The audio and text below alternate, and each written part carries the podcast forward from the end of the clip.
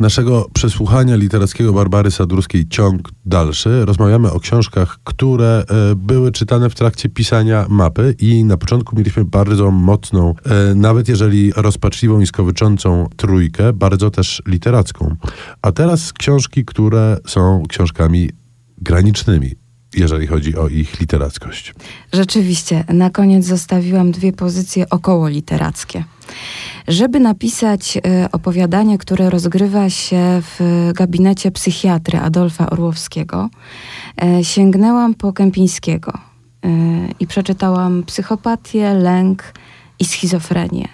I schizofrenia, którą mam ze sobą dzisiaj w radiu, dała najwięcej temu opowiadaniu. Rzeczywiście i uwagi Kępińskiego niezwykle mądre i pięknie opisane, jak również y, jego y, y, opisy przypadków klinicznych dały mi bardzo dużo inspiracji do stworzenia bohatera, narratora, który opowiada o swoim życiu w tym no jednak niebanalnym miejscu, bo gabinet psychiatry to jest miejsce nieobojętne, nieneutralne.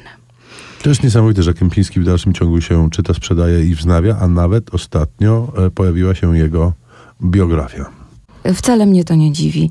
Y, jeżeli weźmiesz tę książkę i przeczytasz choćby pierwsze zdania, tak, to natychmiast usłyszysz, że to jest literatura. Y, natomiast y, z wielką przyjemnością przyniosłam ze sobą także mm, album wydany przez Międzynarodowe Centrum Kultury i to jest album powystawienniczy. Wychodząc kiedyś e, z tego miejsca, z Międzynarodowego Centrum Kultury, po wystawie Maxa Ernsta, e, zobaczyłam, że na wystawie stoi e, oparty pionowo album Rembrandt, Rubens i inni.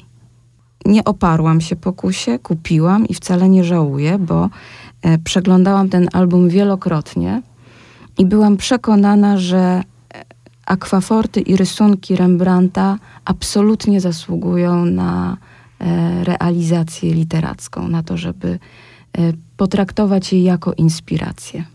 Mhm. I rzeczywiście mm, tutaj znajdują się źródła opowiadania Faust, a zwłaszcza tej rembrandtowskiej części Fausta. Faust jest spleciony z dwóch opowieści, jak zapewne ci, którzy czytali mapę, pamiętają.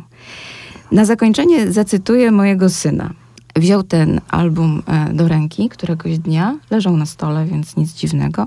Zaczął go przeglądać, usiadł i pół godziny później powiedział: e, Wiesz co? To jest lepsze niż cały Instagram. My natomiast e, jesteśmy pod wielkim wrażeniem, że e, dowiedzieliśmy się o prawdziwych literackich kulisach powstawania mapy. Na pewno ta e, lista pięciu książek nie wyczerpuje inspiracji i lektur e, Barbary Sadurskiej w trakcie pisania m, mm, swojej e, książki, ale jest e, jakimś historyczno-literackim przyczynkiem do opowieści o jej źródłach. No, z czytelniczego punktu widzenia dostajemy mapę do map, ale też mapę dalszych lektur. Po lekturze mapy myślę, że to powinna być konkluzja naszej rozmowy. Bardzo dziękujemy. Bardzo serdecznie dziękuję. Nie udało nam się porozmawiać o muzycznych inspiracjach do mapy, ale ja strzelam, że to mogłoby być jedno z nich. Filip Glass z filmu Po wakacji.